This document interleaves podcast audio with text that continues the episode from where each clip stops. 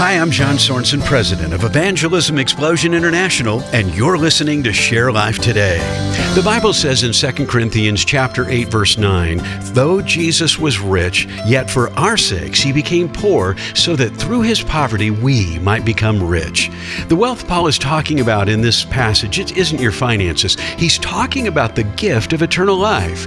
When Jesus came to this earth humbly as a baby, he traded the wealth of heaven for the poverty of this world, but he did it so that we might become rich and have the opportunity to accept the free gift of eternal life. So this Christmas season, give the best gift of all by sharing with your friends and family Jesus. Share that Jesus came to take our poverty and adopt us as children of God. He became obedient unto death, even death on a cross, to give us abundant and everlasting life through Him.